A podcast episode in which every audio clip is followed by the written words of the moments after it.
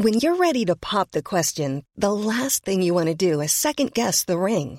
At Bluenile.com, you can design a one-of-a-kind ring with the ease and convenience of shopping online. Choose your diamond and setting. When you find the one, you'll get it delivered right to your door. Go to Bluenile.com and use promo code LISTEN to get $50 off your purchase of $500 or more. That's code LISTEN at Bluenile.com for $50 off your purchase. Bluenile.com code LISTEN. Hey, it's Ryan Reynolds, and I'm here with Keith, co star of my upcoming film, If, only in theaters, May 17th. Do you want to tell people the big news? All right, I'll do it. Sign up now and you'll get unlimited for $15 a month in six months of Paramount Plus Essential Plan on us. Mintmobile.com slash switch. Upfront payment of $45 equivalent to $15 per month. Unlimited over 40 gigabytes per month. Face lower speeds. Videos at 480p. Active Mint customers by 531.24 get six months of Paramount Plus Essential Plan. Auto renews after six months. Offer ends May 31st, 2024. Separate Paramount Plus registration required. Terms and conditions apply if rated PG. Hiring for your small business? If you're not looking for professionals on LinkedIn, you're looking in the wrong place. That's like looking for your car keys in a fish tank. LinkedIn helps you hire professionals you can't find anywhere else, even those who aren't actively searching for a new job but might be open to the perfect role. In a given month, over 70% of LinkedIn users don't even visit other leading job sites. So start looking in the right place. With LinkedIn, you can hire professionals like a professional. Post your free job on linkedin.com/people slash people today. Je pense qu'il y a aussi une, vraie forme d'inculture économique, c'est-à-dire qu'on n'apprend pas aux, aux petits Français euh, les rudiments de la microéconomie.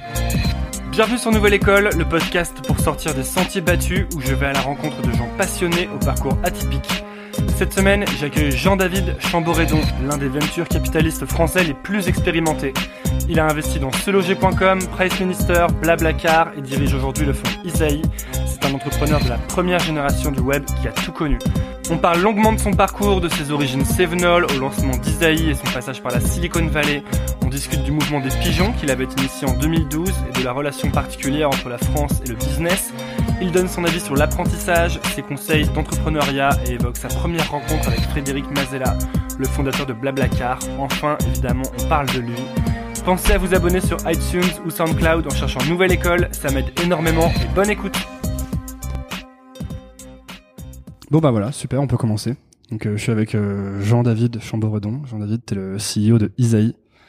Euh, Isaïe, c'est un fonds, c'est le fonds des entrepreneurs, en fait, un fonds d'investissement fait par des entrepreneurs pour les entrepreneurs. Donc vous êtes une, une centaine d'entrepreneurs, vous gérez environ 160 millions. Vous avez investi dans des boîtes très très connues comme Blablacar, d'autres un peu moins connues mais que j'adore comme Upwork. Euh, on va parler donc euh, de ton parcours, on va parler de, de Isaïe, etc. Et euh, c'est marrant parce que j'étais avec ma, ma grand-mère tout à l'heure et je voulais lui expliquer qui est-ce que j'allais interviewer. Et euh, je lui ai dit, euh, c'est le, c'est un peu le Don Corleone des startups.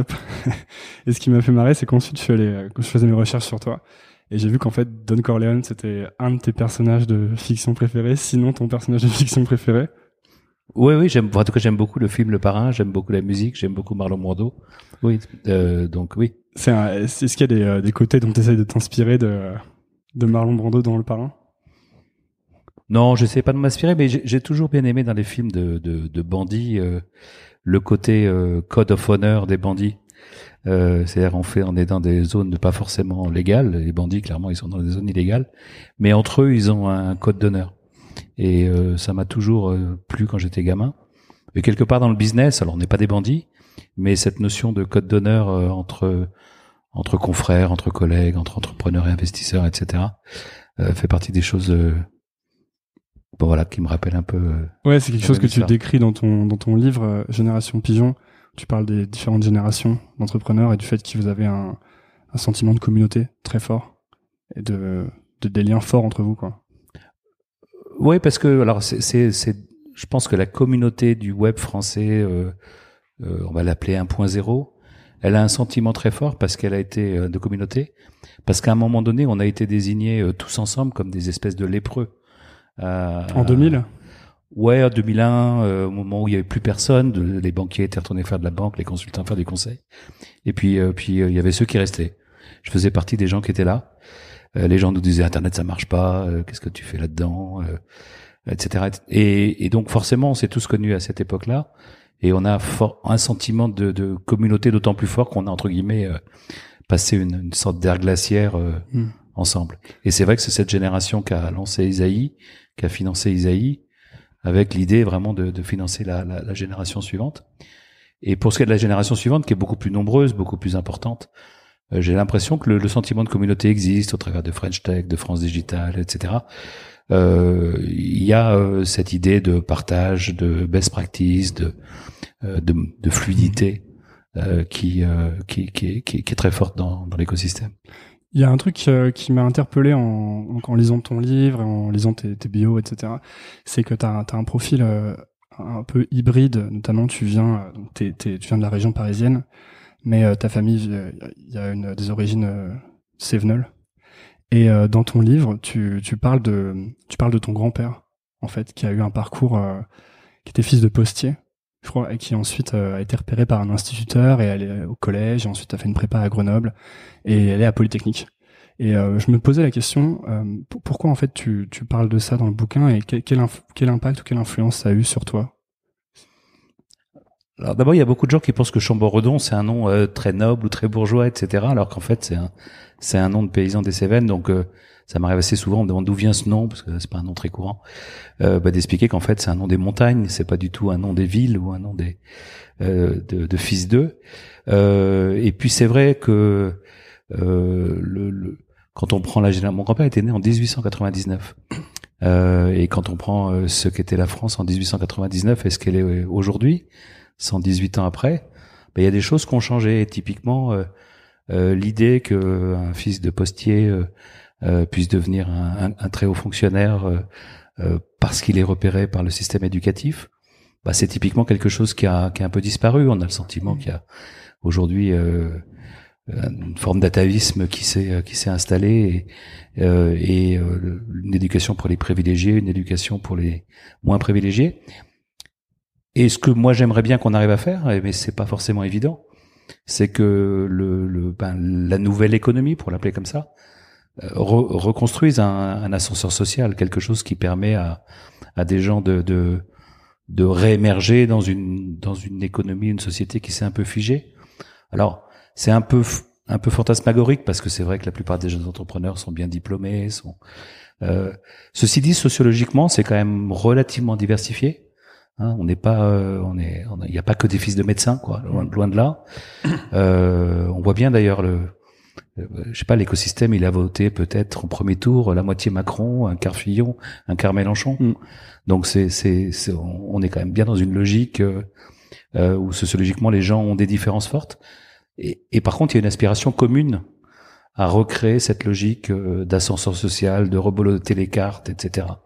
Et euh, moi, je trouve ça intéressant. Et ça, ça passe par, euh, selon toi, par des nouveaux, les nouveaux modes d'éducation, euh, que ce soit l'éducation en ligne ou euh, des bootcamps comme les choses pour apprendre à coder, comme le wagon. Ou... euh, ça, ça passe par euh, plein d'initiatives, mais ça passe surtout par une culture euh, plus ouverte, plus inclusive, euh, euh, qui a pas peur du changement, euh, etc., etc. Le, le, Hmm. la- le drame de la France, c'est qu'elle est vieille, c'est qu'elle, c'est qu'elle résonne dans des schémas qui du XXe siècle, alors que ça fait quand même 17 ans qu'on est au XXIe siècle, et qu'elle a peur du changement de façon euh, chronique. Pourquoi, pourquoi la France a, a cette, euh, cette spécificité, du coup, si on peut parler de spécificité?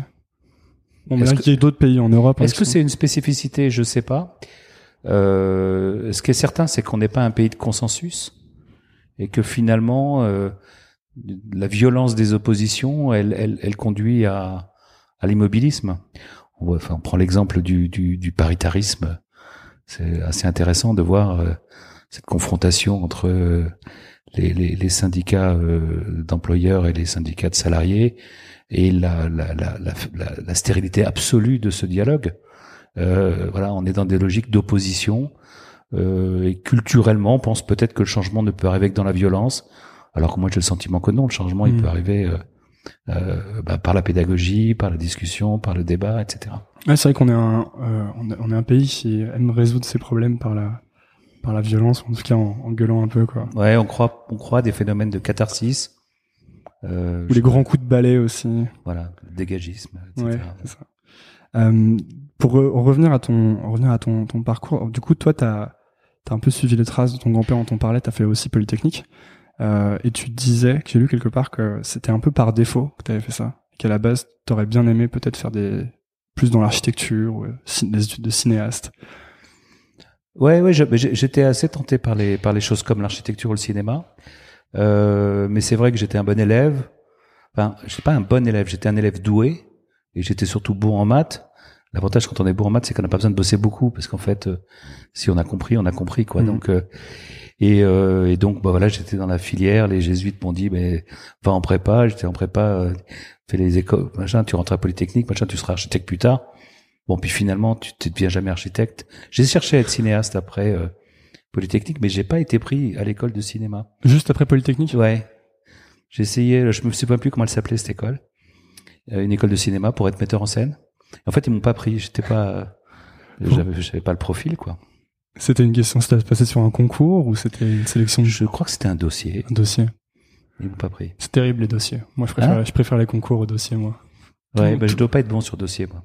Ouais, moi non plus, je mettais les entretiens de personnalité, ils me donnaient toujours 12. C'est la même personnalité du voilà, 12 sur 20. Euh, et donc ensuite, tu fais euh, donc tu fais polytechnique. Et euh, ensuite tu vas bosser je crois de 13 ans en fait chez Capgemini. Et ce qui est intéressant c'est qu'en 97, tu pars en Californie. Et tu pars monter le, le Télémédia Lab en fait dans la Silicon Valley. Et là tu débarques en pleine effervescence euh, startup la Silicon Valley pré bulle internet et euh, tu décris d'ailleurs dans ton livre que c'est euh, une ambiance assez incroyable et c'était comment en fait de débarquer là-bas? Écoute, moi chez Cap, j'avais j'avais j'avais bossé beaucoup pour des grands comptes qui étaient quasiment toutes des entreprises publiques. Faut dire que euh, je rappelle qu'en 81, toute la France était, c'était des entreprises, toutes les grandes entreprises étaient publiques. Donc, euh, euh j'ai commencé à bosser chez Cap en 86 et euh, je bossais beaucoup pour le service public euh, et puis pour pour pour France Télécom et et France Télécom à l'époque en 96, ils ont viré leur QT fin 97, ne croyaient pas trop à l'internet.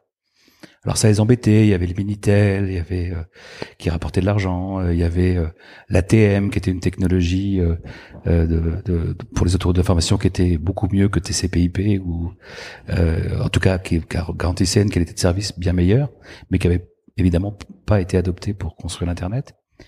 Et, et donc globalement, on, on, je m'étais dit et j'avais proposé à mes patrons chez Cap en disant il va se passer des choses avec l'internet, le secteur des télécoms, parce que je travaille surtout dans ce secteur, va être impacté. Il faut qu'on voit ce qui se passe, il faut qu'on aille voir, etc. Et évidemment, tout était à peu près américain à ce moment-là.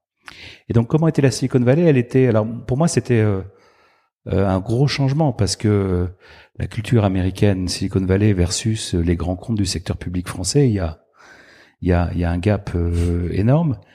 Et euh, bah, il y a des choses qui m'ont qui, qui m'émerveillaient, il y a des choses qui me qui m'enthousiasmaient, puis il y a des choses aussi qui me surprenaient. Euh, je sais pas si je prends des choses un peu simples.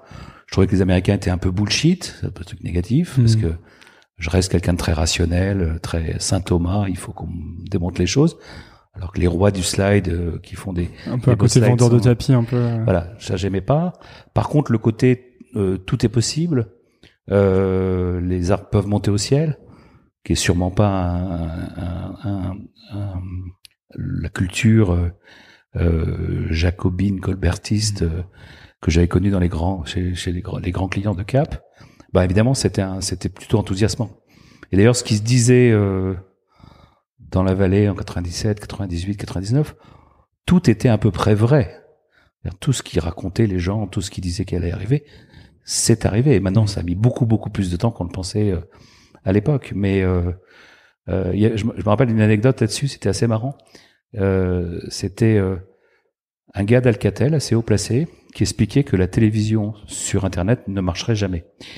Euh, parce que TCP/IP c'est de la daube, parce que l'internet on, on, on, zappe pas sur la device, on zappe dans le réseau, et que donc c'était impossible que la télévision euh, fonctionne sur sur le web. Euh, puis on voit aujourd'hui, je sais pas comment, quel est le pourcentage de gens qui reçoivent la télé à la maison euh, via une box.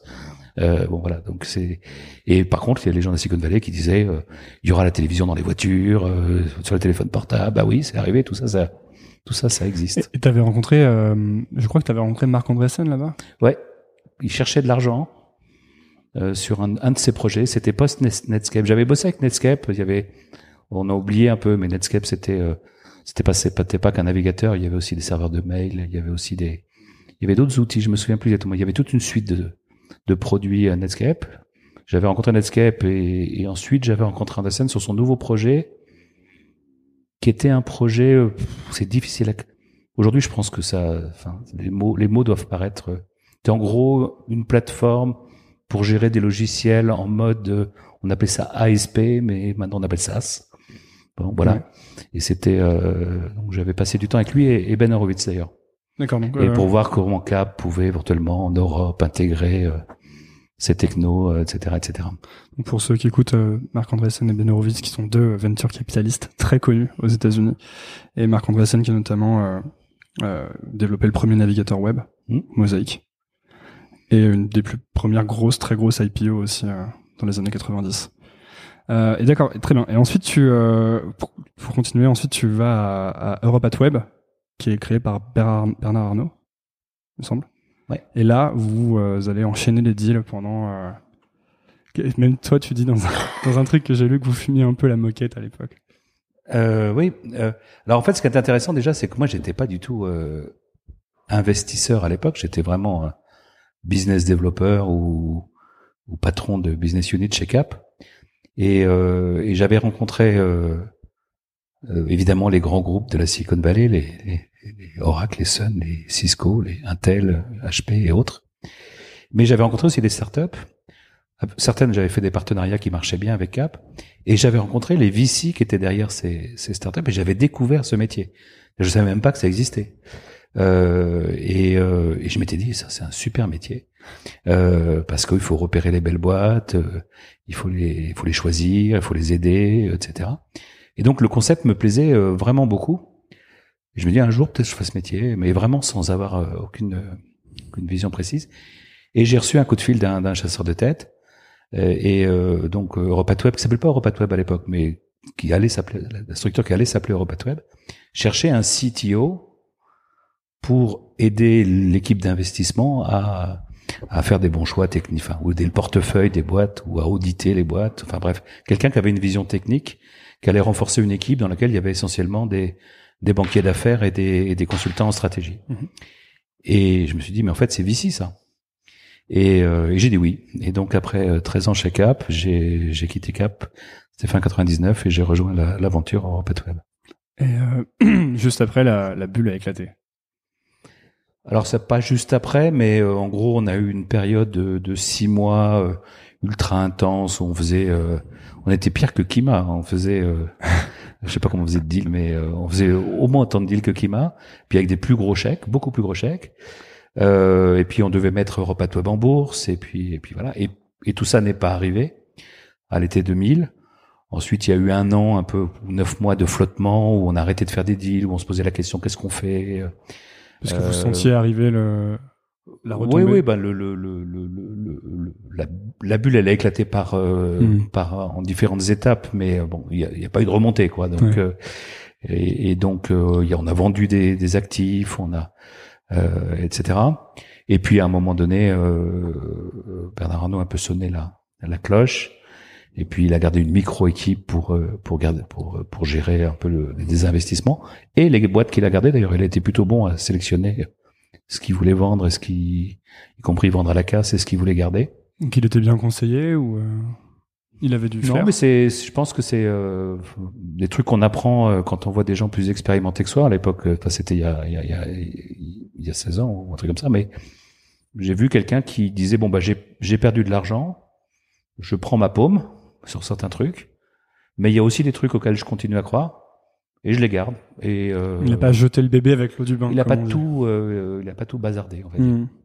Comment t'as vécu toi cette euh, cette période de la de la traversée du désert un peu euh, d'internet? Bah, j'avais changé. D'abord, ça m'a permis de changer de métier, puisqu'en fait, j'étais CTO, je suis devenu investisseur, parce que je me suis aperçu que c'était pas très compliqué investisseur hein, du point de vue technique financière. VC, c'est c'est quand même super basique.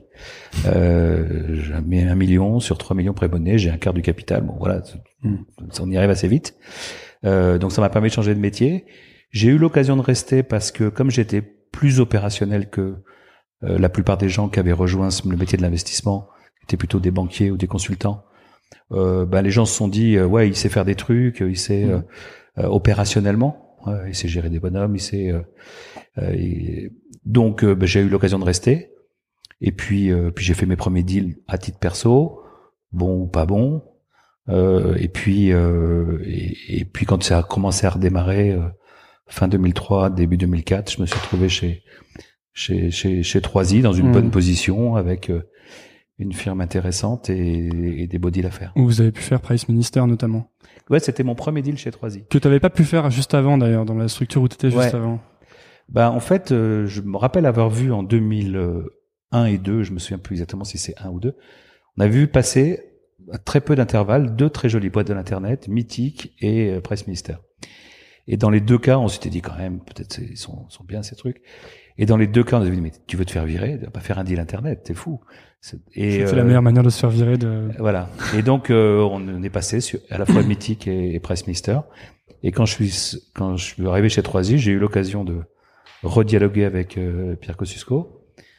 Et, euh, et finalement, a- j'ai investi fin 2004, début 2005 Mhm. chez, chez lui. C'est lui en fait qui t'a appelé en 2010 pour venir diriger Isaïe. Ouais, ça s'est pas passé comme ça en fait. Ça s'est passé euh, un peu en deux temps. Euh, dans un premier temps, euh, alors pour refaire l'histoire, en 2009, euh, alors, je vais refaire l'histoire parce que c'est un peu la, la séquence a de l'importance. En 2008, je suis reparti en Californie pour Mhm. 3i. Et euh, malheureusement, ça a été un aller-retour très rapide parce que j'étais censé relancer le bureau de Menlo Park et, et, et piloter ça pour pour les Anglais. Donc j'étais plutôt euh, content de, de, de cette nomination. Mais en novembre 2008, on m'a dit, écoute, on va pas relancer le bureau, on va le fermer. Il se trouve qu'il y avait une petite banque qui s'appelle Lehman Brothers qui avait fait faillite entre temps et que le cours de bourse avait dévissé, le cours de bourse de 3i qui était coté avait dévissé de je sais plus combien de pourcents, genre 70%. Euh, et donc voilà, c'était la panique.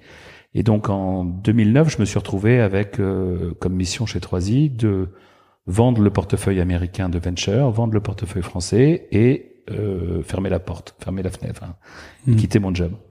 Et donc Pierre me dit, euh, tu dois avoir du temps, Euh, tu vas avoir du temps. On a euh, on a lancé un petit truc qui s'appelle Isaïe, qui est un club d'entrepreneurs pour investir, etc. Euh, Est-ce que tu veux pas nous nous conseiller, euh, nous dire comment tu ferais, etc.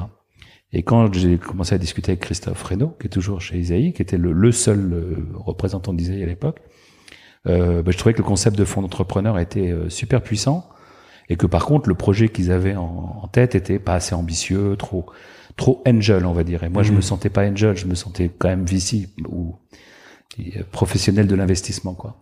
Et donc j'ai j'ai amené en réfléchissant à dire mais pourquoi est-ce qu'on fait pas euh, une société agréée? Pourquoi est-ce qu'on lève pas de l'argent à la fois d'entrepreneurs et d'institutionnels? Comment on s'assure qu'on a suffisamment d'argent pour pour financer les boîtes dans la durée, etc.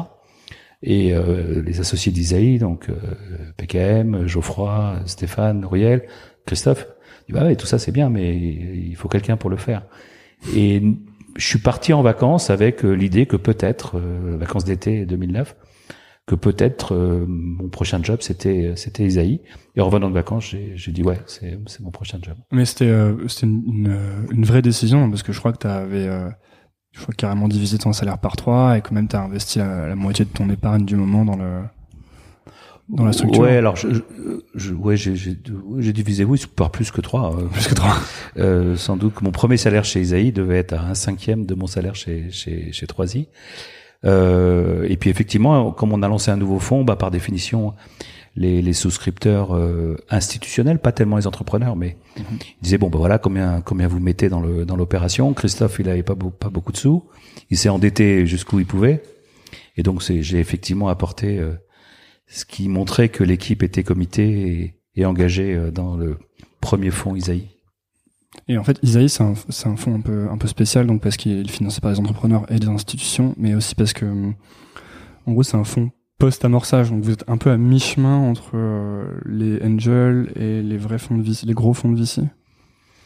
Le positionnement qu'on a aujourd'hui, du point de vue compétition, il a quand même vachement changé parce qu'on était, euh, on était très unique en, en 2010, c'est-à-dire des Mhm. gens capables de rentrer dans des business euh, euh, très tôt, en mettant une somme pas très grosse, hein, parce que notre cible c'était un million, un million cinq, euh, mais de rentrer vraiment plus tôt que que, que d'autres VC. Euh, et c'est ça qui a fait notre spécificité. Après, il y a eu les, les, fonds qui ont été lancés par la BPI, les fonds FNA, qui ont eu un positionnement un peu plus early, en disant euh, on sera dans des business qui quasiment font zéro de chiffre d'affaires, etc. Et puis pas mal de confrères qui ont levé des, des, des fonds avec un, un, scope early stage. Donc, on va dire que notre spécificité, elle est, du point de vue positionnement dans le stade de développement, elle est moins nette qu'auparavant. Euh, par contre, notre ADN de, euh, on est un fonds d'entrepreneur, on raisonne toujours alignement fondateur, mmh. euh, investisseur. On est les premiers à rentrer, on aide les boîtes à devenir des boîtes VC backable, euh, etc., etc. Ça, c'est resté, mmh. c'est resté dans notre ADN. J'ai une question qui est peut-être un peu euh, un peu naïve hein, parce que je suis pas un professionnel du sujet, mais euh, la BPI, le fait que la BPI investisse dans des structures euh, hyper jeunes comme des startups qui ont forcément un fort un fort taux d'échec, euh, est-ce que ça fait pas une sorte de conflit de parce que c'est des fonds publics la BPI non? Donc on investit des fonds publics dans des finalement dans des produits à, à haut risque que sont les startups? Alors, j'ai pas les résultats de, de, de, la BPI. Je sais pas d'ailleurs dans quelle mesure ils sont publics. Ils doivent l'être d'une certaine façon, mais je suis pas allé voir. Euh, je sais que sur la longue durée, l'activité capitaliste de la BPI, euh, en fond de fond, elle est, elle est, elle perd pas tant, elle perd mmh. pas d'argent ou elle en gagne pas beaucoup, hein. Mais c'est pas un, c'est pas un trou, euh, c'est pas un trou euh, machin qui, qui, pisse le sang, etc. Mmh. Et, euh, et, et, la question de la BPI, c'est d'accéder, euh, d'être à la fois dans les bons fonds et puis dans les nouveaux fonds qui se montent dont certains vont être bons ou pas bons, et puis euh, etc. Et donc d'arriver à un portefeuille, euh, là je parle d'activité fonds de fonds, hein, mais d'avoir un portefeuille qui fait que globalement euh, sur sur des cycles longs, parce que l'activité venture est très volatile, mais sur des cycles longs, il se retrouve euh, à finalement avoir permis un développement économique en ayant un rendement financier peut-être modeste, peut-être très bon, peut-être que si on mesure en 2020 euh, le, le, les investissements faits par la BPI en 2010, 2011, 2012, le rendement sera superbe. Hein. Donc ça, c'est une initiative du, euh, des pouvoirs publics pour euh, comment dire améliorer l'écosystème, favoriser, faire en sorte qu'il y ait un écosystème qui soit plus favorable mmh. aux startups et aux entreprises de la tech. Euh, D'ailleurs, enfin toi, c'est un sujet qui te qui te tient pas mal à cœur, notamment. Euh, moi, moi, je me souviens quand j'avais c'était quoi C'était il y a 5 ans, donc moi j'avais 20 ans, j'étais étudiant et il y avait eu cette, ce mouvement des pigeons dont tu avais été le porte-parole. Ouais. Parce qu'à l'époque, il y avait la, donc le nouveau gouvernement Hollande et la loi de finances qu'ils avaient présentée, dont l'article 6, qui voulait, euh, je crois, taxer les revenus du capital de la même manière que les revenus du travail. C'était une idée qui était très simple et qui du coup... très mauvaise. Bah voilà, mais qui, qui, du coup passait très bien. Et ce qui est intéressant, c'est que ma mère, que j'aime beaucoup hein, d'ailleurs, se dit en passant, euh, trouvait cette idée géniale parce que, euh, je pense parce que l'idée était vraiment simple et, et avait l'air logique en fait quand on l'entendait comme ça. Et euh, c'est peut-être l'occasion de lui expliquer pourquoi c'était pas une bonne idée. Bon, il y, y, a plusieurs explications, mais la, la, la, la principale, la principale façon de, de l'expliquer, c'est que si on prend typiquement l'activité d'un business angel, euh, quand il investit en, en, capital dans une entreprise, on va dire que son espérance de tout perdre est de l'ordre de 50%. Euh, si on lui dit qu'il va être taxé comme l'impôt marginal sur le revenu, c'est-à-dire si on prend l'IRPP plus euh, la CSG plus la, la contribution spéciale, mmh. etc., à plus de 60%, on lui dit en gros, tu devrais investir mon gars, tu as 50% de chance de tout perdre, mais ce que tu vas gagner, on va te taxer à 60%. Il y a un truc qui marche plus, d'accord? Parce que ça veut dire qu'il n'y a plus du tout d'intérêt à, à, prendre des risques et, et à investir. Et donc, euh, moi, c'est comme ça que j'ai déclenché ou initié, euh, sans faire vraiment exprès, le mouvement des pigeons c'est en disant on a on, est en train de marcher sur la tête. Euh, on, on, a besoin de capital, on en manque. Sur les business angels, on sait qu'on est euh, on est dans un rapport à 1 10 avec la Grande-Bretagne, sans doute à 1 30 avec les États-Unis, en montant investi par les angels. Et on est en train de faire une loi de finances qui va décourager les quelques courageux euh, qui le font et qui, qui sont prêts à prendre des risques. Voilà, donc je un peu tiré la sonnette d'alarme et puis mmh. après il y a eu ce mouvement des pigeons. Et d'ailleurs, ce qui était intéressant, c'est que le gouvernement, dans un premier temps, a cru que c'était les entrepreneurs qui se défendaient pour leur propre plus-value. Oui, vous avez été attaqué comme si euh, ouais. c'était un peu les riches qui voulaient voilà. préserver leur Alors qu'en fait, c'était pas ça. Le sujet des pigeons, c'était plutôt les entrepreneurs qui disaient mais je vais plus pouvoir être financé. Hmm. Plus personne ne va mettre d'argent dans mon business. Ouais, ça cassait la, la chaîne de financement, c'est ça que ça- tu décrivais comme assez fragile. Voilà, ça, bah, ça cachait l'étage initial, l'étage business angel, qui est euh, qui est critique bien évidemment. Hmm. Donc voilà. Donc, je sais pas si ta maman adhérera à mon à mon à mon raisonnement. Ouais, et bah, c'est marrant parce que pourquoi est-ce que euh, en France on, voit les choses euh, de cette manière C'est vrai que vous aviez pris une, volée de bois vert à l'époque. euh, Il y avait vraiment, vous aviez été attaqué assez durement comme euh, comme les riches qui voulaient euh, finalement préserver leur euh, leur argent. Et euh, il y a, quand même une euh, une animosité presque à, l'égard des patrons euh, que moi je m'explique pas spécialement, ou alors c'est un héritage marxiste un peu peut-être de la post-seconde guerre mondiale. Oui, clairement. Ouais. Il y a, ben, il y a à la fois une, un historique de, une espèce de nostalgie euh, trotskiste ou marxiste qui existe en France. Parce que Euh, c'était l'époque aussi de taxer 75% les revenus au-dessus de 1 million, ce genre de proposition. 75% même. 75%, Ouais, c'est ça, ouais. Qui avait fait paniquer euh, tout le monde. Qui avait presque un peu rayé de la carte la France sur la, la carte des Vici à l'époque, euh, en 2012-2013. Oui, ben, je pense qu'il y a encore des, des, des, des Américains qui pensent que tout est taxé à 75% en France parce que les mauvaises nouvelles comme ça, ça se répand très vite. Après, corriger le tir et expliquer, euh, C'est comme les aux uns et no-go aux zones. Voilà. expliquer aux uns et aux autres qu'en fait non, c'est pas Mm. comme ça, euh, c'est pas si terrible. Euh, et les 75% d'ailleurs, ils ont jamais existé véritablement parce qu'ils ont été, ils étaient en- anticonstitutionnels. Mm.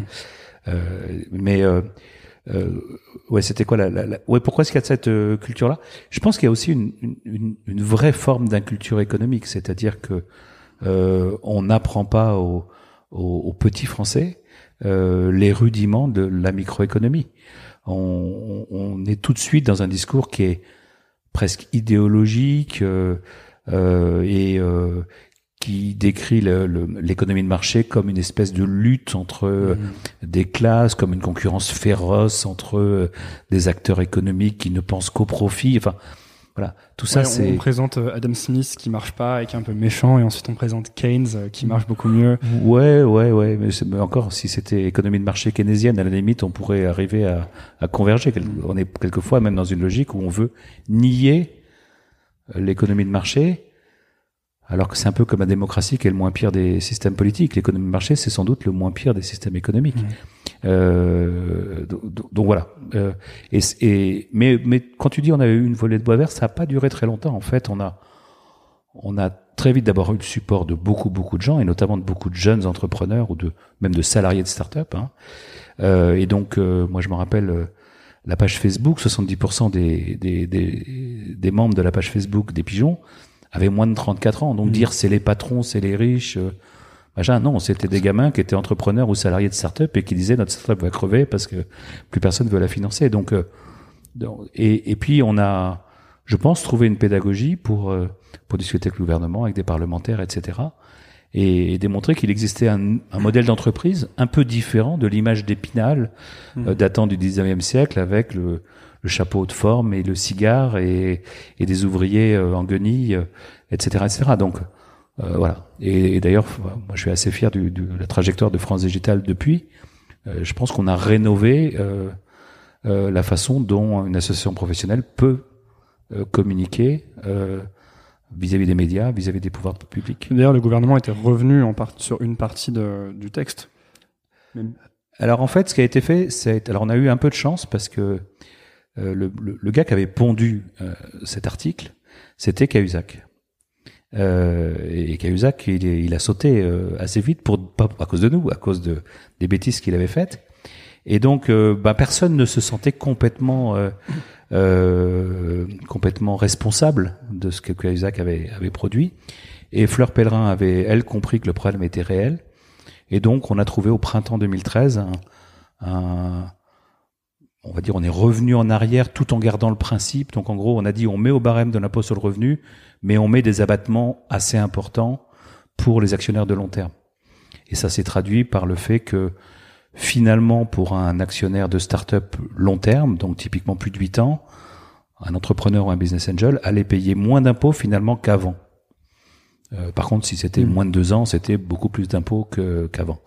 Et voilà, donc ça a rendu le truc acceptable. Les principes sont restés, euh, mais c'est devenu. Alors, je pense que Macron va le changer s'il est élu. Il reviendra un truc plus simple parce que c'est très compliqué ce qu'on a. Mais c'était forcément compliqué parce qu'il fallait trouver un truc où personne ne perdait la face et où en même temps on était capable euh, bah, de réencourager les, les, entrepreneurs et les business angels.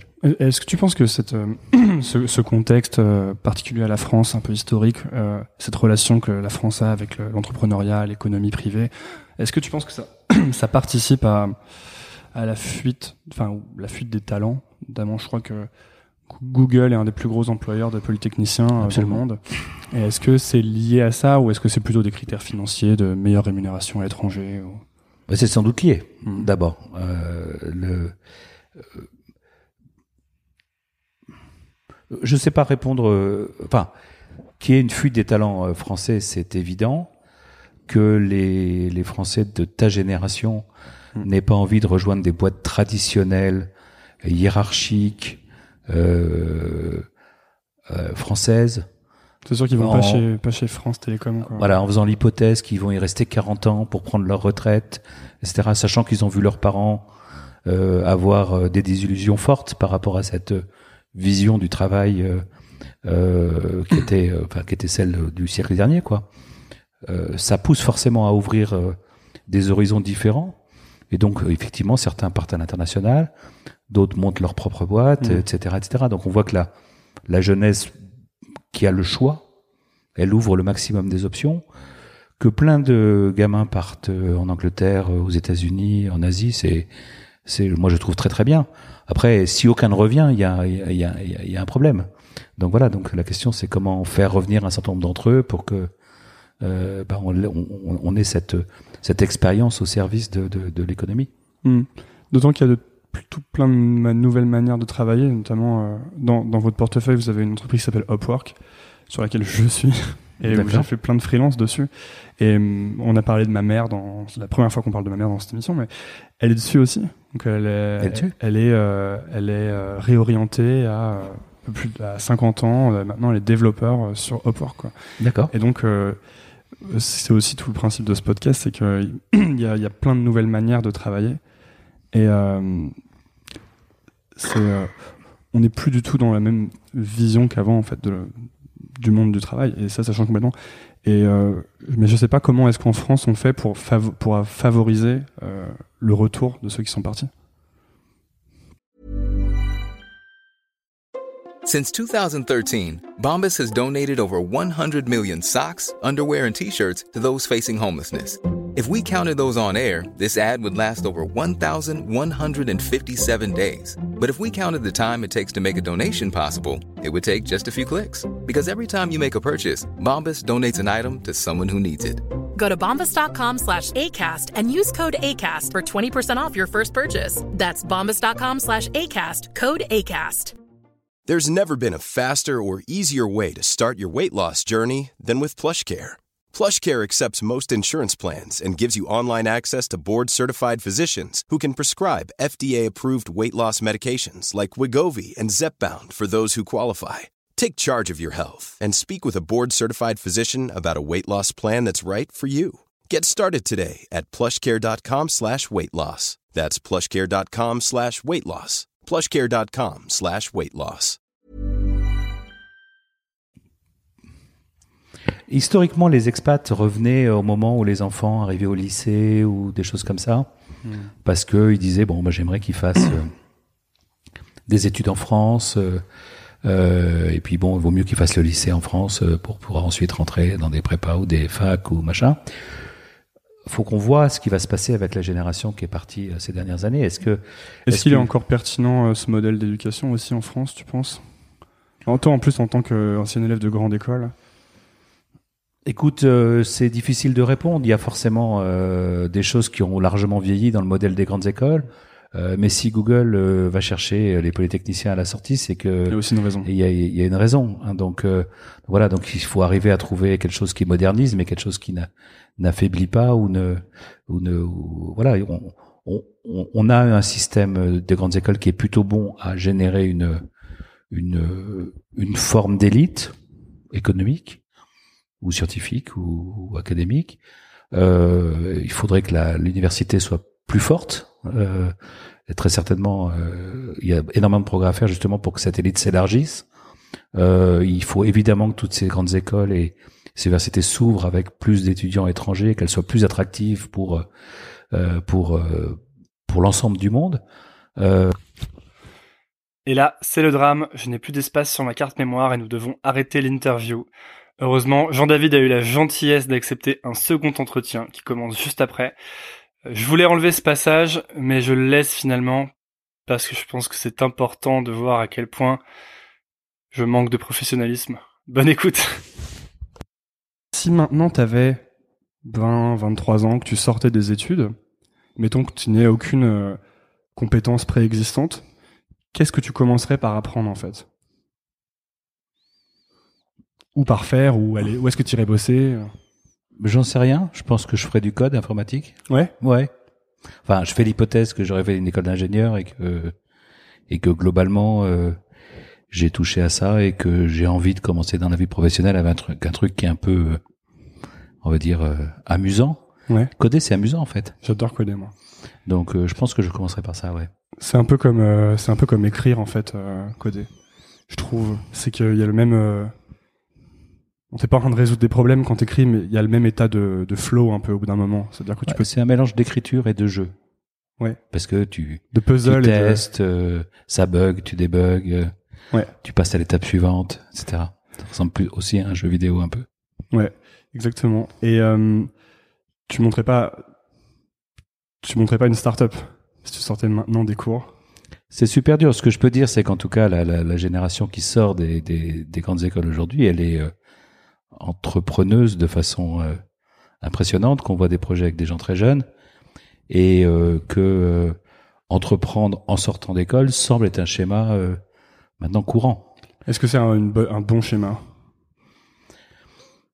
C'est un bon schéma avec euh, avec peut-être quelques dangers, c'est-à-dire que euh, par défaut les les écosystèmes vont financer les gens les plus jeunes sur des projets avec des thèmes qui sont euh, des thèmes de leur génération et peut-être qu'ils vont passer à côté d'un certain nombre de fondamentaux dans la vie des affaires, etc. et rester finalement un peu euh, euh, clo- enfin cloîtré dans un monde de millennials qu'on est en train d'inventer, etc. Peut-être que ce sera très bien de faire ça. Peut-être que ce sera un handicap de ne pas avoir connu euh, une vie business un peu plus traditionnelle. Je suis Alors ça, de- ça, ça m'intéresse beaucoup parce que euh, c'est quelque chose que euh, ma tante en particulier passe son temps à me répéter, de trouver un vrai boulot. Alors euh, quels sont ces quels sont ces fondamentaux de la vie business qu'on risquerait de ne pas avoir? Ben je sais pas, je sais pas très bien parce que c'est toujours difficile de refaire l'histoire, mais euh, ce qui est certain, c'est que des org- les organisations traditionnelles où chacun est à sa place, le client, le manager, le salarié, euh, etc. Euh, avec ses lourdeurs, elle a aussi euh, son mode d'apprentissage. Euh, si on est dans l'improvisation, qu'on essaie d'inventer from scratch des modes euh, alternatifs, peut-être qu'on peut se fourvo- fourvoyer. Mm. Je suis pas en train de dire que c'est pas bien. Je suis en train de dire juste que euh, il y a forcément euh, des choses qui vont manquer à quelqu'un euh, qui n'a jamais connu ce monde-là. Bah, par exemple, typiquement, euh, un gars qui aurait été toujours dans des startups avec des modes très empiriques. Est-ce qu'un jour il sera capable de vendre un gros deal à un gros business? Bah, On peut se poser la question parce Mhm. qu'il il y aura un problème de vocabulaire. De la même manière, dans l'autre sens, euh, cette personne va sûrement apprendre des compétences qu'il aurait peut-être pas apprises dans une vie business plus Absolument, traditionnelle, absolument. notamment des compétences d'adaptation ou de, de rapidité d'exécution. d'autonomie, d'agilité. Et- Oui, absolument. Je suis pas en train de dire que c'est noir ou blanc. Je suis en train de juste de dire que il y a peut-être un scénario euh, euh, qu'on voit aussi d'ailleurs que les gens qui commencent euh, euh, leur carrière en sachant très bien qu'ils y feront pas carrière dans le conseil, dans l'audit, dans des, des métiers comme ça, et qui se disent bon bah là je vais je vais un peu avoir mon mon mon je sais pas comment peut appeler ça mon espèce de passeport euh, pour euh, faire partie des grands. Puis après, je serai entrepreneur. Et c'est plutôt à, à 28 ans qu'à 24. Bon, voilà. Ouais, ça c'est quelque chose qui, qui me parle pas mal parce que notamment le fait de faire des grandes écoles, je pense que ça va dans cette démarche de se de se sécuriser euh, et de c'est pas ajouter des lignes sur le CV, mais c'est un, un sentiment rassurant quand même. Et moi, je sais qu'à une époque, je voulais aller en conseil, ce que j'ai pas fait parce que j'ai raté les entretiens. Mais je voulais aller en conseil justement parce que j'avais peur que si je le faisais pas, euh, j'aurais pas ce- que certains appellent la rigueur ou une sorte de. En fait, je crois pas que ce soit la rigueur. En fait, le, le, le- vrai sujet, c'est euh, les gens qui font les grandes écoles. Quelle est leur caractéristique? C'est globalement, c'est des gens qui savent apprendre à apprendre. Parce qu'en général, ils sont passés par une prépa où ils ont bossé beaucoup. Et donc, ils ont appris à apprendre vite. Ils savent apprendre dans le monde académique ou scolaire. Est-ce qu'ils savent apprendre vite dans le monde professionnel? Euh, Aller dans le monde professionnel traditionnel et vérifier qu'on est à l'aise dans ce monde-là, qu'on peut apprendre vite, bah c'est quelque part euh, une- un niveau de confiance en plus pour ensuite entreprendre avec plus de, de liberté, mais aussi plus d'incertitude. Donc je crois, que- je crois que c'est cette notion d'apprendre à apprendre qui est le plus euh, Et, discriminant. T'as dit, euh, ils savent apprendre à apprendre parce que certains d'entre eux ont fait une prépa. Euh, en fait, qu'est-ce qui fait que les gens savent apprendre à apprendre? C'est un vrai thème, euh, surtout dans ce podcast où on parle beaucoup de ça. Écoute, moi, je crois que c'est vraiment ce qui fait la différence parce que, en tout cas, vu, du capital risqueur que je suis, un jeune entrepreneur qui apprend euh, en faisant, s'il apprend trop lentement, il va avoir un problème. Il va devenir un handicap pour sa boîte. Hmm. Alors que s'il apprend en faisant et qu'il a une capacité à apprendre qui est très bonne, à apprendre, à apprendre, enfin, euh, ben, au contraire, et il va grandir avec sa boîte et il va jamais être un, un- le bottleneck ou le, le handicap de, de sa boîte. Donc c'est assez fondamental en fait. Comment tu le vois, toi, ça, quand tu vois passer les entrepreneurs? Parce que j'ai lu que tu disais que c'était un des trucs les plus fondamentaux pour toi, la capacité d'apprentissage des, des gens euh, que tu vas financer. Mm. Comment tu comment tu le vois? Bah tu le vois quand euh, en discutant d'un sujet qu'un gars n'a jamais vu et en lui donnant les deux trois euh, clés de lecture, euh, la fois d'après il est plus fort que toi. Ouais. Bon là tu te dis ok il apprend vite. D'accord. Et c'est fréquent dans les gens que tu Ouais, rencontres ça ça arrive. Ouais, Mhm. ça oui oui ça arrive. oui parce que parce que tu as des t'as des gens qui qui ont euh, un niveau d'exigence quant à la maîtrise de ce qu'ils font qui est plus ou moins élevé. Et ceux qui ont un niveau d'exigence le plus élevé, en général, ils ont un défaut potentiel, c'est de se freiner. Mais s'ils ont une vraie rapidité d'appropriation, d'apprentissage, etc., à ce moment-là, ils sont plus forts que les autres. Hmm. Donc voilà. Dans les un autre thème, c'est euh, euh, sur le fait d'entreprendre. C'est à quel moment est-ce que c'est une bonne idée d'entreprendre ou pas une bonne idée d'entreprendre? Euh, Par exemple, moi, je, juste avant ce, d'être sur ce podcast, j'avais monté ma boîte et je pense que j'ai monté ma boîte euh, peut-être un peu pour les mauvaises raisons. C'est-à-dire que j'avais vraiment envie de monter une boîte, d'être entrepreneur en quelque sorte. Toi, quand tu vois à passer des gens, à quel moment tu te dis ces gens-là auraient pas dû monter une boîte ou c'est pas, ils sont pas à leur place? En fait, je pense quand même quand tu, ça doit être, ça doit être purement statistique, mais quand tu regardes les vrais succès, il y a, il y a quelque part euh, une, une vraie conviction de départ Hmm. qui a permis de passer les moments de doute, qui a permis de passer les ups and downs, etc., etc. Donc il y a une Donc, histoire avec le. Voilà. Et, et puis il y a une conviction initiale, euh, un point de force, quelque chose qu'on renie pas, même si on change de modèle, même si on s'adapte. hein. Et donc, quelquefois, on voit des, des, des entrepreneurs dont on sent que le niveau de conviction par rapport à ce qu'ils ont choisi comme objet de leur projet entrepreneurial est finalement assez faible, presque prêt à le renier. euh, que si on voit que ça marche pas trop, on peut complètement changer, faire autre euh, chose. voilà. Ouais, ou en tout cas, on, on- enfin, euh, ça veut dire très clairement que s'il y a cette situation initialement, le moindre difficulté dans l'histoire aura sera difficile à, à appréhender et, et- et à gérer. Donc, euh, je pense qu'il faut une forme de loyauté par rapport au projet initial basée sur une conviction. Ça ne veut pas dire qu'il faut pas non plus savoir adapter le projet aux circonstances, euh, etc., etc. C'est un Donc, sens de un- mission un peu?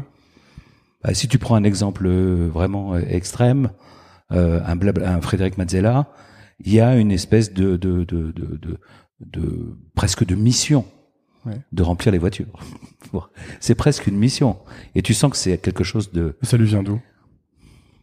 Ça lui vient du fait qu'il a tellement... Je pense, alors moi je le vois maintenant avec le... Je ne je peux pas dire comment il était en 2006, mais quand tu vois que de 2006 à 2009, il était quasiment le seul à y croire et qu'il a continué, que il a testé plein de choses, euh, il a convaincu plein de gens de le rejoindre, il a, puis etc. Puis que l'histoire a finalement pris l'ampleur qu'elle a prise. Euh, sans doute que ces trois ou quatre ans euh, vraiment presque ingrates. Hein. Euh, et puis le fait d'avoir euh, ou cinq ans plus tard raison d'une certaine façon, sans doute que ça a encore renforcé l'impression de conviction aujourd'hui. C'est difficile de de, de de, de, le dire, mais mais en tout cas, on sent euh, euh, un, un vrai moteur très très stable, basé sur une conviction personnelle. Toi, t'as senti ça dès, dès l'instant où tu l'as rencontré? Oui, j'ai senti ça parce que tu sentais tu- très clairement, il pensait, euh, ça peut paraître bizarre, hein, mais je pense que Mazzella de 2006 à 2010, ça n'a pas dû s'arrêter à ce moment-là, mais c'est en 2009-2010 que j'ai rencontré. On sentait qu'il pensait covoiturage 24 heures sur 24. Il avait tout envisagé le court distance, le moyenne distance, le longue distance, le, le cas des jeunes femmes, le cas des chiens, le cas des bagages trop grands. Le, il a- il- Parce qu'il il avait manqué de covoiturage euh, plus tôt dans sa vie ou... écoute, en tout cas, il était à fond là-dessus et il avait, euh, il devait y penser jour et nuit. Comment c'était euh, quand tu l'as rencontré? Parce que je crois que la conversation devait durer une demi-heure et que en fait elle s'est éternisée pendant des heures. Oh, deux heures, c'est exagéré, mais c'est vrai que euh, de toute façon, quand la première fois que j'ai rencontré, j'avais pas les moyens d'investir, donc je me, Isaïe n'était pas lancé opérationnellement, donc j'essayais de voir plein de projets en disant aux gens, euh, voyons-nous, de toute façon, on n'est pas encore prêt à investir, Euh, mais comme ça, moi, ça me permet de, et puis je vous donnerai mon feedback euh, euh, un peu blunt, euh, direct, puisque de toute façon, à l'instant T, je vais pas investir. Et donc c'était des entretiens assez courts, j'en faisais beaucoup, mais j'étais. Et donc j'ai dit à Fred, bon, bah, voilà, euh, peut-être dans une demi-heure, je te dis que c'est ton truc, j'y crois pas. Et puis euh, voilà. Et puis en fait, on a dû rester une heure et demie ou deux heures euh, à discuter euh, de de, de ce dont ce qu'il avait entre les mains et puis de toutes les options qui étaient devant lui. Il y en avait plein de possibles. Il pouvait faire du B2B, il pouvait faire du C2C, il pouvait faire du court distance, il pouvait faire du longue distance. Et quelle était la meilleure option? Quelle était euh, voilà. Et puis euh, puis finalement, euh, six mois plus tard ou cinq mois plus tard, on a fait un deal. Parce que euh, je crois qu'un autre conseil que tu donnes, euh, bon, c'est pas pour euh, prendre le cas de Blablacar, hein, Mm. mais c'est euh, tu conseilles aux entrepreneurs de pas lever trop tôt. C'est-à-dire, oui, enfin, je leur conseille de pas lever trop, trop vite, trop. Mhm. Et, et je leur conseille aussi, quand euh, ils veulent lever, de se mettre très en amont d'une levée de fonds pour aller discuter en amont d'une levée de fonds avec euh, avec les potentiels investisseurs, de façon à se donner du temps, de façon à montrer que quand ils ont rencontré quelqu'un en mars et qu'ils veulent lever en, en octobre, ben quand ils vont le revoir en septembre, ce qu'ils avaient dit en mars, c'est passé à peu près. Euh, que éventuellement, si en mars le gars lui avait dit, euh, vous savez, moi je pense qu'il vaut mieux faire ci que ça, ils montrent qu'ils ont quelque part écouté ou entendu des choses. Euh, voilà, donc euh, plus l'avant-investissement est, est riche en contenu, plus il y a de chances que l'association investisseur-entrepreneur fonctionne bien. Est-ce qu'il n'y a pas un, un, un modèle un peu alternatif? Parce que moi j'ai l'impression, euh, enfin en tout cas je parle avec pas mal d'amis à moi, notamment qui sont encore à, à l'école, et euh, j'ai le sentiment que beaucoup de gens mettent un peu la charrue avant les bœufs en voulant lever des fonds immédiatement, Mm. parfois sur un truc qui est pas forcément très défini. Ouais, bah c'est, c'est, c'est- mais, mais en même temps, il n'y a pas de truc idéal parce que le, le, le, le- l'entrepreneur, quand il va voir des investisseurs, on lui dit, mais oui, mais vous avez rien à montrer. Et s'il a, t'as pas levé du tout d'argent, il y a beaucoup de chances que t'aies pas beaucoup de choses à montrer. Donc, euh, c'est un peu chicken and egg, hein, tu vois. Donc, euh, il faut trouver son bon tempo ou avec, euh, initialement avec peu d'argent, du friends and family, du love money, tu arrives à démontrer suffisamment de choses pour ensuite recevoir un peu plus d'argent, pour en démontrer encore plus, etc. C'est un truc progressif. Et le chicken and egg, enfin poulet poulet l'œuf, entre je me vous donnerai plein d'argent quand vous aurez plein de traction, mais comme j'ai pas de traction parce que j'ai pas d'argent, bon bah il faut que tu arrives à trouver ton chemin euh, au milieu de ça. Donc c'est euh, c'est pas évident. Alors c'est vrai qu'on voit des gens qui arrivent avec euh, un PowerPoint et qui disent il me faut 3 millions. Bon, je crois pas qu'ils soient souvent financés en réalité. Parce que moi, ça me fait penser, il y a aussi un, ça c'est le modèle startup, donc on, on envisage aussi de euh, un gros retour sur investissement, en tout cas que la, que la boîte va vraiment beaucoup grossir, parce qu'il y y a le modèle euh, plus à la, je sais pas, tu dois connaître Basecamp aux États-Unis, qui eux vraiment sont, se font les euh, les anti Silicon Valley, euh, c'est-à-dire qu'on fait un business qui est complètement autofinancé, qui, grand, qui grandit lentement, etc. Mais ça, euh, j'imagine que tu vois pas, t'en vois pas beaucoup passer du coup, parce que ces gens euh, cherchent Bah, pas. en, en fait, on en voit passer à qui on dit, euh, mais en fait, euh, votre business, il est, euh, C'est pas une startup. il c'est est un- boot- bootstrap. Et alors, c'est pas une question de startup, c'est une question de, est-ce que c'est un play VC ou est-ce que c'est pas un play VC Ok. euh, Et donc, euh, il y a certains gars, on dit, mais vous avez réussi à bootstrapper votre business, vous avez un modèle qui de toute façon peut pas avoir une croissance exponentielle parce que c'est relativement people dépendant. Le bootstrappé qui veut Euh, dire euh, autofinancer le. Voilà, vous avez réussi à démarrer sans quasiment sans mettre de capital. Euh, et globalement, si vous mettez du capital, à la limite, soit vous détournerez votre projet de son objet initial, euh, soit il servira à rien. Hmm. Donc, euh, bah, continuez comme ça. Vous, avez le contrôle de votre business, vous êtes indépendant euh, et vous n'êtes pas un, un play back, back par des VC. J'ai vu que une des, tu disais qu'une une des choses vraiment à éviter pour les startups qui veulent euh, lever des fonds, c'était le côté bullshit. Et tu disais qu'il fallait vraiment être no bullshit. Alors, euh, ce qui est certain, c'est que si un entrepreneur pipote, pour, pour prendre le terme français de bullshit, Parce qu'il y a aussi une école, il y a aussi l'école euh, fake it until you make it. Euh, Oui, oui. non, ce que je veux dire, c'est que si c'est vraiment du pipeau, que tu fais, tu arrives à convaincre un investisseur un peu cré- crédule de, de y aller à fond, et que le lendemain de cet investissement, tout ce pipeau se révèle être du pipeau euh, conscient, euh, qui était conscient à l'instant où le pipeau était fait, c'est quand même hyper dommageable pour la relation. Or, un actionnaire et, et, euh, des actionnaires ou des co-actionnaires dans un business, ils ont une relation qui va durer longtemps. Donc, euh, commencer une, relation qui est censée durer longtemps, hein, je- euh, encore une fois, je rappelle, la moyenne c'est 7 ans, ou un truc comme ça, entre un business angel ou un VC et un entrepreneur, sur des mensonges, en sachant qu'on va rester associé 7 ou 8 ans, c'est compliqué. C'est fréquent? Je pense que ça existe. Je pense que ça existe. Je pense qu'il y a des cas où euh, où des entrepreneurs euh, ont une vision extrêmement court terme, euh, en se disant ben oui, ben justement fais quitter au machin. Euh, de toute façon, c'est pas grave. Après, de toute façon, je m'en sortirai et je rebondirai. Bon, euh, c'est un jeu très dangereux. Hmm. Parce qu'après, on est, on est grillé, en quelque sorte. Alors, on peut être grillé dans l'écosystème. On peut euh, se retrouver dans une situation où même quand on fait les choses bien, les gens n'ont plus confiance. Enfin, on- voilà, il y a, y a- c'est quand même un, un- un jeu assez dangereux. Parce qu'en même temps, j'ai vu que tu, euh, Je je vais le dire autrement aussi parce que c'est c'est important. Quand on est investisseur early stage et qu'on voit un business, on sait que tout n'est pas prouvé. Et donc, si un gars nous dit euh, ça je l'ai prouvé, ça je l'ai prouvé, ça je l'ai pas prouvé, c'est mon challenge de l'année prochaine. C'est crédible et c'est pas avouer une faiblesse colossale. C'est normal quand un business est jeune qu'on n'ait pas encore euh, tout prouvé. Et c'est très bien d'être lucide sur ce qu'on a prouvé et ce qu'on n'a pas prouvé. Donc c'est ça que j'appelle aussi no bullshit, c'est Hmm. être conscient de là où on en est. d'accord. Euh, par exemple, je sais pas, je suis, je vends des choses. J'ai montré que je pouvais euh, vendre de façon, euh, je pouvais vendre à des clients de ce type et de ce type, mais j'ai pas montré que je pouvais établir une relation durable avec eux. Euh, donc, en gros une récurrence de, de collaboration avec eux. Bon, bah, quelqu'un qui dit moi j'arrive à vendre, mais je suis pas encore arrivé à la récurrence de vente.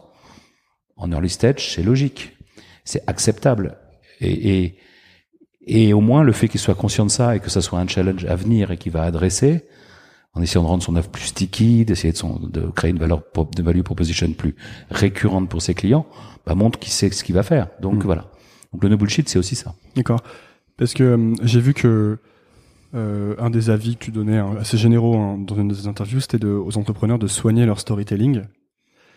Et je me disais, est-ce que parfois, euh, est-ce qu'on a, n'y a pas un risque euh, en étant trop dans le storytelling, justement de se déconnecter un petit peu de la réalité? Je sais pas si Parce- je donnais comme conseil de, de soigner son storytelling. Ce que je, ce que, ce qui est certain en tout cas, c'est que euh, ce- on va, on va dire que ce qui, ce qui est clair s'énonce clairement, etc.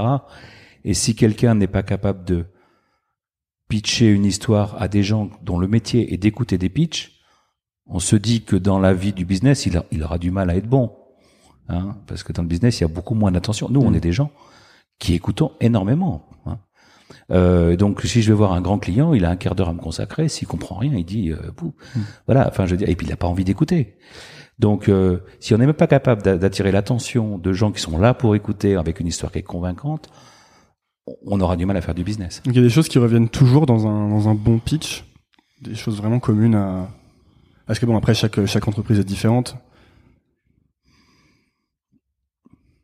je, je, je, je sais pas dire en plus, je pense qu'il y a quand même des goûts et des couleurs. Il y a Mhm. des, il y a des gens qui aiment. euh, quand tu prends par exemple les pitchs américains, ils sont super ambitieux, mais super euh, évasifs, élusifs. Je sais pas, il manque des choses.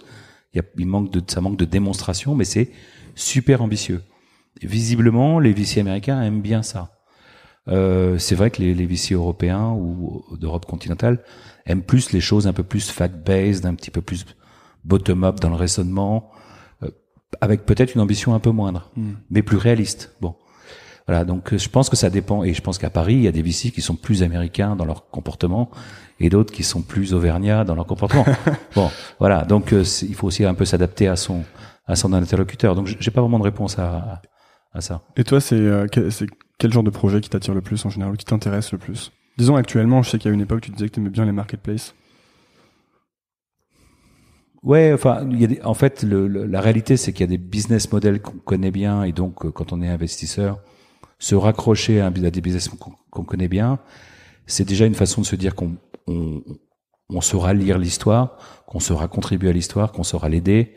Donc, c'est vrai que les business models SaaS, les business models marketplace, les business models ad tech, on les connaît bien, et donc, on, naturellement, on va aller vers euh, vers ces business-là. Après, les business models et leur euh, l'objet de, de, de l'entreprise, là par contre, ça peut être beaucoup plus diversifié. Et euh, quelque part dire qu'est-ce que j'aime bien, euh, il y a des choses que j'aime pas, euh, et puis j'aime bien ce qui surprend parmi les choses que j'aime. Voilà, donc c'est dur à, Hmm. à définir, mais c'est plus un truc d'élimination. Euh, j'aime pas, par exemple, les business dont les seuls clients sont des très grands clients. Parce que je me dis, si un business est Et enterprise? Oui, ça, quand c'est vraiment orienté que très grand compte. J'aime pas ça parce que je sais que c'est long à vendre, je sais que c'est que franchir le le- l'étape qui consiste à vraiment être euh, un des leaders de la catégorie, c'est très coûteux en capital, euh, etc. Bon, qu'en général d'ailleurs les, les sur le software, par exemple, les Américains, ils arrivent plus vite que nous parce qu'ils ont plus d'argent et plus de grands comptes prêts à prendre des risques que nous. Voilà, donc ça c'est le genre de business que j'aime pas trop. Mhm. Donc euh, bah je vais je vais pas faire. Euh, J'aime bien les business où il y a au contraire des marchés très fragmentés, côté demande, côté offre, parce que là, une marketplace, ça, ça fait beaucoup de sens. Enfin, voilà. Donc, euh, Ok. Tu, euh, le, le métier d'investisseur, on a le sentiment que c'est un métier où il faut pas mal de, de flair ou donc d'instinct. Euh, est-ce que c'est, que c'est un- comment est-ce qu'on développe ça? Je suis pas sûr qu'en fait il faille beaucoup de. euh, je, je pense qu'en fait il faut être assez scolaire dans sa dans son appréciation, un peu un peu systématique. Est-ce que j'aime l'équipe? Est-ce que j'aime les business models? Est-ce que c'est le bon Donc toi, tu as un modèle que tu suis. Ouais, il est dans ma tête. Il est pas forcément. euh, c'est pas forcément une feuille, euh, une feuille Excel. Mais en tout cas, il y a, il y a, découpe- il y a il un framework. Et une fois qu'on a trouvé suffisamment de, de box qui sont tickés positivement, dire bon voilà, il y a des ingrédients que j'aime bien. Qu'est-ce qui rentre en priorité chez toi? Sans doute l'équipe, de, de la qualité de l'équipe ou l'interaction avec l'équipe, enfin l'ensemble que- Mm. qui peut qualifier l'équipe. Une fois qu'on est là, on a forcément des points d'interrogation sur le marché, sur la stratégie, etc. Et c'est là qu'on fait un peu confiance à son intuition. Mais je pense que si on fait confiance à son intuition au tout début, on fait beaucoup de bêtises. Il faut déjà appliquer un filtre qui a une forme de rationalité et après faire confiance à son intuition. Hmm. Vous, les entrepreneurs, une fois que vous les, que vous les financez, comment ça se passe au niveau de l'accompagnement? Vous êtes beaucoup avec eux? Parce que j'aurais tendance à penser que un fonds n'a pas forcément le temps de passer du temps avec chaque entreprise. Et du coup, est-ce qu'il y a une logique de, portefeuille qui s'applique où vous allez passer plus de temps avec les boîtes dont vous attendez plus de retours ou comment ça se passe? Non, je pense que c'est la- l'avantage de notre position par rapport aux boîtes, c'est que les moments où elles ont besoin de nous sont variables dans le temps. Euh, on va dire que très souvent, post premier investissement, les quelques mois qui suivent, on est très actif, très présent parce qu'on a beaucoup besoin d'échanger, parce qu'il y a beaucoup de choses à mettre en place, etc. Après, ça se calme un peu, puis prochain tour de table, on a plus besoin de nous, et puis internationalisation, on a besoin de nous, etc. Donc, dans la vie d'une boîte, on peut passer d'une relation quotidienne où on échange avec l'entrepreneur tous les jours, email ou SMS ou téléphone ou rendez-vous physique, à une interaction toutes les semaines, qui est un peu le standard. Puis on repasse à une par jour. Puis on... Et donc comme on prend, on embarque dans notre portefeuille personnel, ben, deux trois boîtes par an, ben, globalement ça se ça se ça se régule un peu naturellement. Et on a tendance à dire qu'un investisseur au-delà de 7-8 boards, il est euh, il peut plus bien faire son Il est métier. saturé Voilà, il est un peu saturé. D'accord. Et avec, euh, par exemple, si je prends par, par exemple Blablacar, c'est euh, une entreprise avec laquelle vous aviez beaucoup de liens tout le temps en permanence? En, deux, en 2010-2011, je pense qu'on a interagi avec euh, avec Fred de façon quasi quotidienne. Si on prend chaque email, enfin, Qu'est-ce qui se passait à ce moment-là? Oh, ça pouvait être, ça pouvait être plein de choses, mais c'était en gros Fred. On était son interlocuteur un peu naturel. Euh, le gars qui pouvait raconter ce qui se passait. Euh, on avait appuyé sur le bouton de mettre en place le business model C2C transactionnel. C'était un gros projet. Il fallait le, le, le, mettre en œuvre. Donc je pense. Et puis ensuite, il y a eu des moments euh, où on se où, où on se parlait un, un petit peu moins. Euh, et, et, là, on est dans un rythme où euh, je crois que je dois échanger avec Fred et Nico une fois par semaine, quoi. D'accord. Voilà. Et puis on se voit formellement une fois par mois, euh, quelquefois pendant une grande demi-journée, parce que quelquefois le bord de Bablacar, il est, il est, il est dense. C'est une, une, entreprise, on ne sait pas encore. Euh, en, en, ce moment, il y a pas mal de discussions sur euh, comment elle va être valorisée. Mm. C'est un peu comme pour les, pour les entreprises privées américaines qui sont pas encore entrées en bourse. Euh, ouais, c'est intéressant, c'est quelque chose que, que je suis de loin. Pour en revenir un peu à toi et au métier de VC, euh, j'ai lu, que, j'ai lu que tu faisais les 35 heures deux à trois fois par semaine.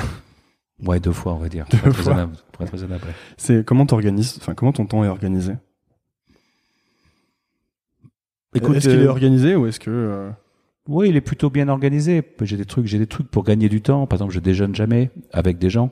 Je petit déjeune beaucoup. Je peux, je déjeune jamais parce que je considère un petit déjeuner, ça peut durer trois quarts d'heure. Un dîner, c'est un maximum. Un, un, petit déjeuner, un déjeuner, ça dure au minimum trois quarts d'heure. Donc quelque part, t'économises du temps comme ça. J'essaye de, de, de, de mettre des zones dans mon dans mon agenda où je prends pas de rendez-vous, comme ça, ça me permet euh, d'écluser mes emails, de faire des choses. Tu mets des plages pour qu'on voilà, puisse quelques pas plages que je, me, que je protège. J'ai dû faire plutôt beaucoup de rendez-vous le matin et en fin de journée et pas grand chose autour du déjeuner et du début de l'après-midi. Évidemment, ça, il y a des exceptions à ça. Euh, et puis quand, euh, et c'est malheureusement un peu la, la, la, loi du genre, quand je m'aperçois le vendredi soir que je suis en retard, et eh ben je vais imposer soit le samedi, soit le dimanche au bureau pour attraper quoi.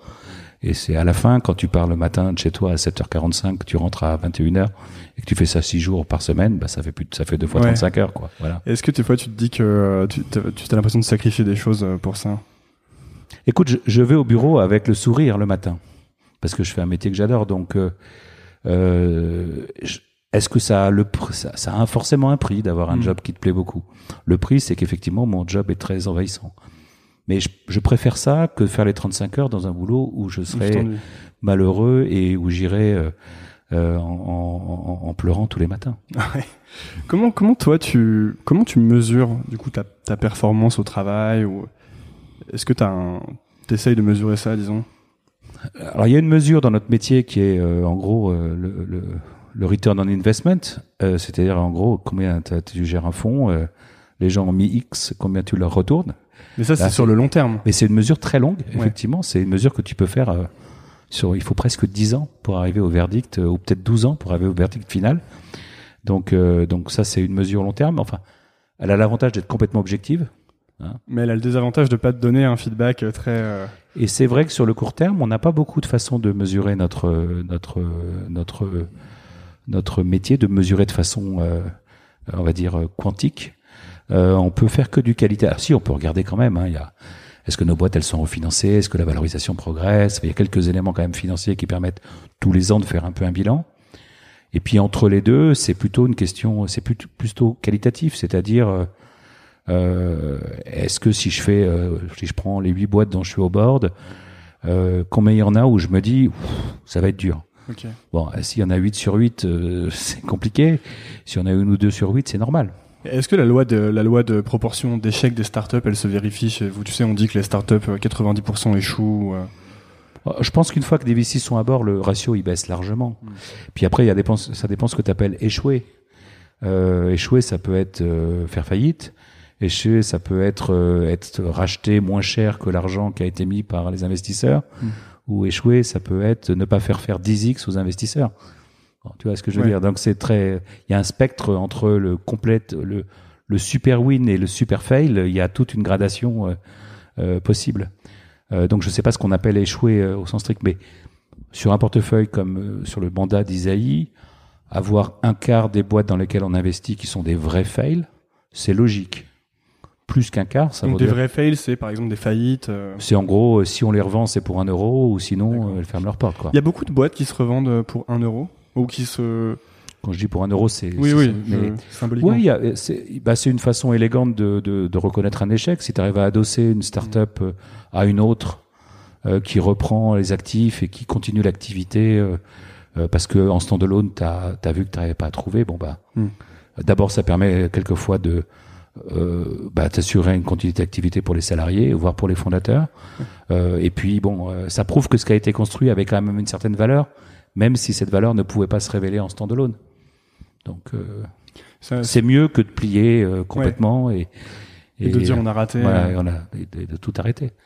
Toi, est-ce qu'il y a un, est-ce qu'il y a un domaine dans lequel tu as l'impression d'avoir particulièrement progressé depuis euh, toutes ces années à faire ce métier?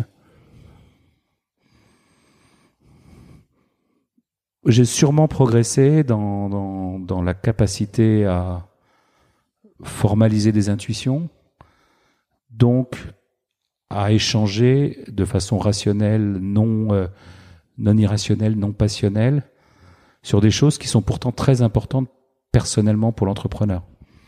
Euh, et donc, euh, quand tu parles d'une entreprise à, à un jeune entrepreneur, tu parles de pratiquement tout ce qu'il a parce qu'il est rarement propriétaire de, sa- de son appart, il est, il n'a pas de patrimoine en dehors de sa boîte. Ah, Mais ça, c'est à lui. Donc c'est vraiment c'est presque lui, puisque en tout cas en tout cas patrimonialement tout ce qu'il a est dans l'entreprise. Et donc euh, blesser quelqu'un sur quelque chose qui lui est aussi cher, c'est facile. Et donc et pourtant les sujets qu'on doit aborder sont pas que des sujets faciles, y compris le fait que ça puisse rater le super. Et donc euh, ben voilà, je pense que j'ai appris à parler euh, de façon rationnelle et non offensante et donc constructive à des gens d'un objet qui est très important pour eux. Il y a une- question euh, un- peu plus anecdotique que je me posais en, quand je faisais mes recherches sur toi. C'est que le, le Twitter de Isaïe, c'est sur ton compte. C'est un, hasard. C'est un hasard c'était une stratégie en fait. C'était à cause des, en fait, c'est à cause des pigeons. Euh, on avait lancé le compte, le compte Isaïe, euh, peut-être un an avant, un truc comme ça. On était, on était super peu actifs. J'étais même pas sur Twitter personnellement. Et au moment des pigeons, c'était le compte que j'avais sous la main, dont j'avais le truc. Et puis, il a pris 20 000 membres. Et puis, euh, après, tu dis, bon, bah, il y a 20 000 followers sur ce compte, je le garde, quoi.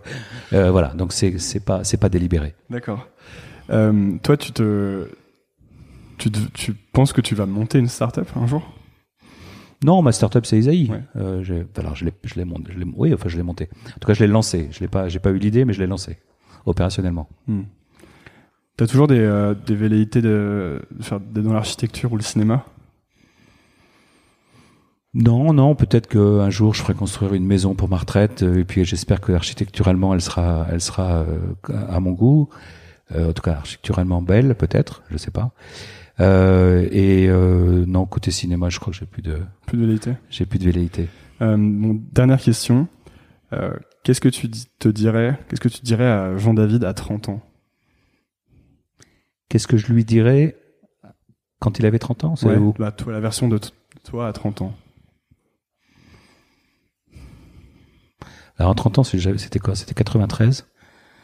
Euh, C'est dur comme question. En 93, moi je me rappelle très bien, j'avais été nommé directeur d'agence un an, peut-être un an avant, ou cette année-là, je sais plus. Chez Capgemini, c'est la première fois que j'étais patron, entre guillemets, que j'avais un titre de directeur sur ma carte. Et euh, j'avais le droit d'embaucher, j'avais le droit de signer des contrats, j'avais le droit de virer les gens. La première fois que je suis devenu, euh, je suis devenu entre guillemets euh, euh, manager. Et euh, je me rappelle que j'avais quand même une énorme pression. Je me mettais une énorme pression. Euh, parce que je me disais, ben, en fait, ils m'ont fait confiance, donc je dois vraiment être à la hauteur de, de la confiance qui m'a été donnée. Je pense que si je me parlais à moi-même de cette moment-là, je dirais, bon, keep cool. Il euh, y, a, y a pas, y a pas mort d'homme, quoi. Une, une pression pas nécessaire en fait? Ouais, je pense que je, met, je me mettais une pression pour, trop importante. Euh, il faut relativiser dans la vie. Il y a des choses euh, plus importantes que de rater euh, son trimestre et de faire que 96% de l'objectif. voilà. Donc, euh, euh, donc voilà. j'avais sans doute que je me sentais trop responsabilisé ou trop euh, ou que j'avais trop envie d'absolument réussir. Euh, alors qu'en fait, bon, la vie est longue et et puis il faut il faut faire des choses qui vous plaisent et se mettre une pression désagréable, c'est sans doute pas utile. Ouais, ça me fait penser à une dernière chose. C'est- quoi tes priorités en fait maintenant? Les priorités? Professionnellement, c'est vraiment d'établir Isaïe comme une marque du venture, comme euh, toi, on parle de Sequoia, on parle de machin. Bon, j'aimerais que quand on parle de venture euh, à Paris ou en Europe, on dise bon voilà, dans les grandes marques, il y a, il y a Index, puis il y a Isaïe, voilà. J'aimerais qu'on soit, j'aimerais dans la liste. Euh, donc ça, c'est- et, et la marque d'un- d'une société de venture, c'est quoi? C'est son track record, c'est Mhm. son image, c'est sa réputation. Voilà. Et puis, euh, personnellement, j'espère peut-être arriver à travailler un peu moins. Euh, mais je pense pas non plus que j'ai envie de prendre ma retraite. J'ai plutôt envie de travailler longtemps, mais peut-être en, en, en, baissant l'intensité et en, et en transmettant mon expérience à, à, à l'équipe qui me qui va me succéder, quoi. Ok, bah merci beaucoup, euh, Jean-David pour que les gens puissent te trouver sur euh, Internet, on, on les envoie sur euh, Isaïe sur Twitter. Alors c'est at Isaïe underscore FR. Et puis sinon, je suis sur LinkedIn, je suis sur isaïe.fr, le site. Et mon email est en clair, donc on peut toujours m'envoyer un email et c'est le média le plus efficace. Ok, merci beaucoup. Merci. Merci d'avoir écouté. Si vous êtes encore là, c'est peut-être que l'épisode vous a plu. Si c'est le cas, rendez-vous sur nouvelleécole.org pour accéder à toutes les notes et références liées à cet épisode. N'hésitez pas à laisser votre avis dans les commentaires ou toute remarque qui pourrait m'aider à améliorer Nouvelle École. Vous êtes de plus en plus nombreux à écouter et ça, ça fait plaisir.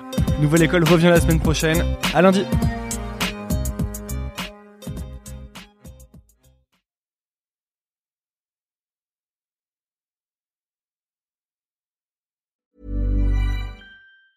Hi, I'm Daniel, founder of Pretty Litter. Did you know cats tend to hide symptoms of sickness and pain? I learned this the hard way after losing my cat, Gingy. So I created Pretty Litter, a health monitoring litter that helps detect early signs of illness by changing colors, saving you money and potentially your cat's life. Pretty Litter is veterinarian developed, and it's the easiest way to keep tabs on your fur baby's health right at home. Go to prettylitter.com and use code ACAST for 20% off your first order and a free cat toy. Terms and conditions apply. See site for details. Even when we're on a budget, we still deserve nice things.